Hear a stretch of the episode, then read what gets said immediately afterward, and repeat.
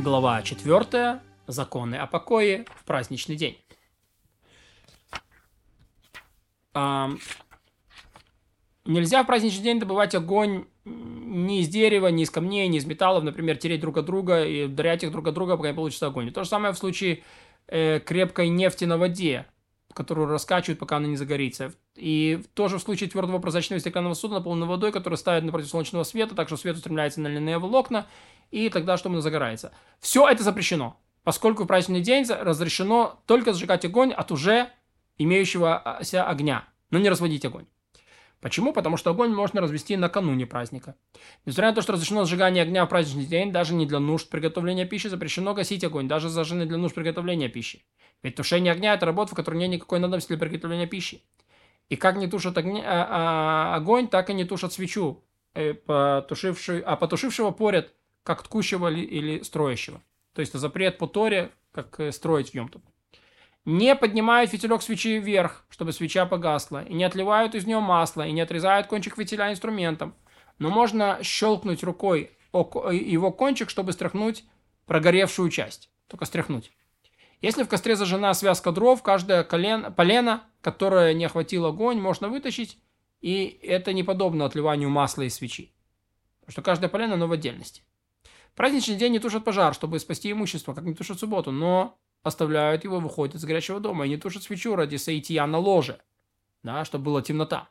Но накрывают ее сосудом, как делают, или делают перегородку с собой свечой удаляют ее в другое помещение. А если не могут сделать одного из перечисленных, то запрещено тушить свечу и запрещено предаваться соитью, пока свеча сама не погаснет. Разрешено переносить горящую свечу. И не запретили это из опасения, что погаснет. Запрещено остав, э, э, оставить свечу на пальму и тому подобное упражнение из опасения, что начнут использовать нечто, прикрепленное к земле в праздничный день. Нельзя лазить по деревьям в праздничный день.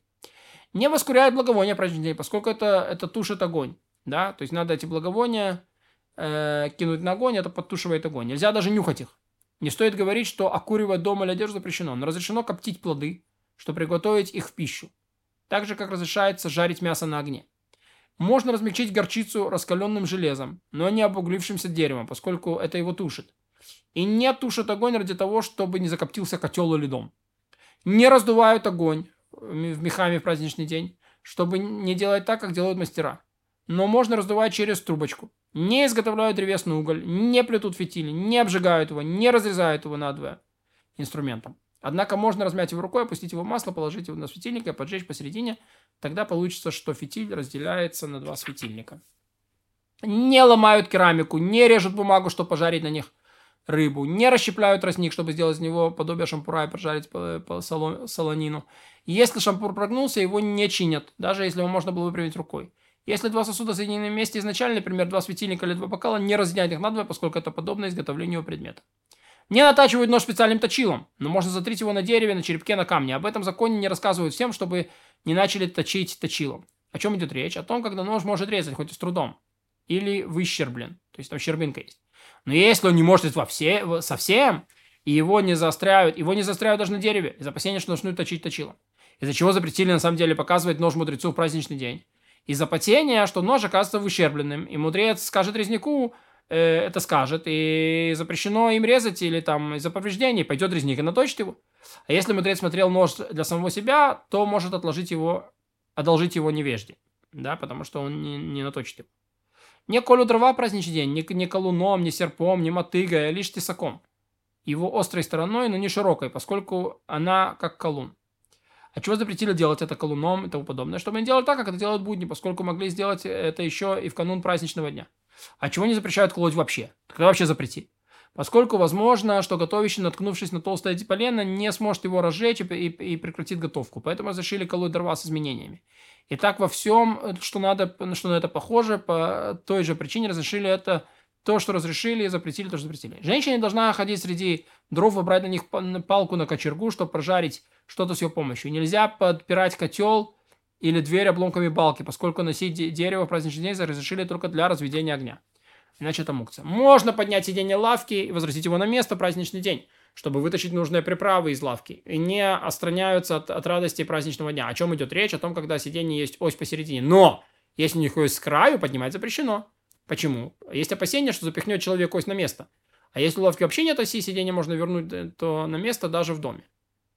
Вот, то есть это не проблема. Разборные предметы, утвари, например, составной светильник или стул, или стол, составленные из кусков, можно собирать в предыдущий день, но только не впихивать, то есть не вжимать их жестко части, поскольку для предметов утвари нет понятия постройки. Камни для туалета разрешается сложить в праздничный день. Это временная постройка, и не запретили это ради достоинства человека. Камнями, которые потирались в то время. Гладкие. Тот разводит костер праздничный день, раскладывает дрова, не должен класть одно полено на другое аккуратно, поскольку это выглядит как постройка.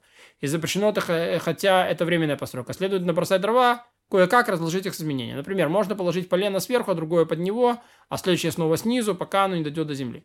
Это тоже с котлом. Можно его держать, а под ним раскладывать камни, но не ставить его на камни. И это же с кроватью. Можно держать верхние доски и ставить ножки под них. И даже яйца не следует класть ряд на ряд, поскольку э, пока не получится что-то вроде башни. Но следует менять обычаи и начинать сверху вниз. Изменения требуются во всех подобных случаях. Можно убрать мух, прикасавшихся скотине, присавшихся к скотине, хотя это создает ранки. Не помогают скотине родить праздничный день, но способствуют. Как? Поддерживают плод, чтобы он не упал на землю, дуют ему в ноздри, э, высасывают ему, всовывают ему сосок в рот. Если это чистая скотина, но отстранилась от плода, можно положить на него послед и, влож... и положить комок соли в ее чрево, чтобы она жалилась над ним. Вот. То есть она от него отстраняется, поэтому...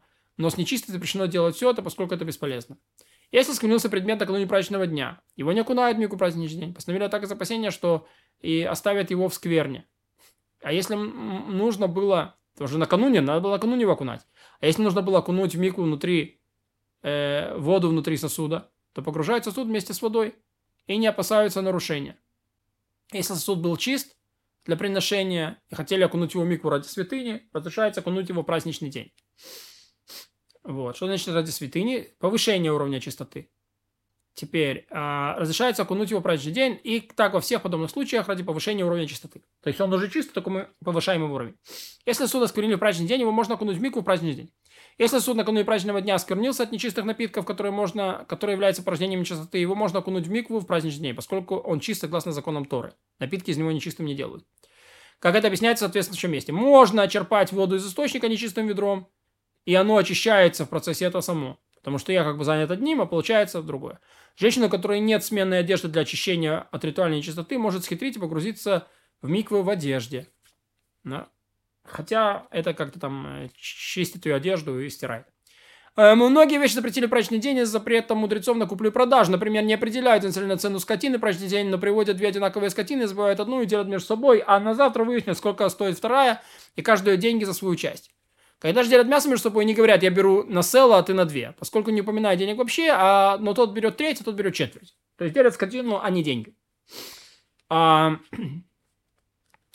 как делят запитую скотину? Не взвешивают мясо на весах, поскольку не следует следить за чашами весов вообще. Если весы подвешены, то даже класть на них мясо, чтобы сохранить от мышей, запрещено, поскольку выглядит как будто взвешивают. Умелому мяснику запрещается взвешивать мясо на руке и запрещается смирять его в сосуде полном воды. Не бросают жребий о кусках при дележке, но бросают жребий о мясе святынь в праздничный день, чтобы почтить заповедь. Кто будет есть это мясо? Человек не должен говорить мяснику, дай мне мясо на динар. Но говорит, дай мне порцию или полпорции, на завтра расчисляют ее стоимость. Не следует покупать у владельца лавки по мере весу. Как это, а как же сказать? Сказать лавочнику, наполни мне этот сосуд. А на завтра посмотрим, сколько стоит. И даже если это особый мерный сосуд, пусть наполнит его. Лишь бы не упоминал название меры.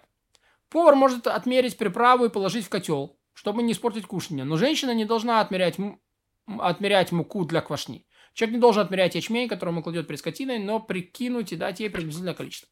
Разрешено покупать у лавочника яйцо, орехи по счету и тому подобное, но не упоминая суммы денег в результате счета. А что значит результат счета? Если покупатель должен лавочнику за 10 гранат или 10 орехов, не можно говорить ему в праздничный день, дай мне 10, чтобы было на мне 20. Он просто берет, завтра сделают счет. А человек может пройти может пойти к знакомому лавочнику, пастуху или тому, кто откармливает скотину, взять у него скотину, птицу и все что угодно, но только не упоминая денежных сумм в результате счета. Заем в праздничный день взыскивается по суду. То есть, если ты все-таки дал кому-то суду, то потом тут подаст на тебя в суд, и это будет разбирательство. Ведь если сказано, его нельзя взыскать, не дадут никому ничего. И получится, что просящий взаймы отстранился от расти праздничного дня. Несмотря на то, что не взносят, не возносят приношения и десятины в праздничный день, вот, если у кого-то приношение десятины, вознесенное вчера, то может он их отнести к коину в праздничный день. Не говоря уже о хале, э, ноге, щековине желудке забитого уже скота. Их относят к коину в праздничный день, не проблема. Вот. И сборщики милости собирают по дворам в праздничный день. Ну, не деньгами, а однако не объявляют в своем присутствии, как объявляют будни, а собирают тайно, закладывают себе за пазуху и определяют в каждом квартале, распределяют в каждом квартале отдельно.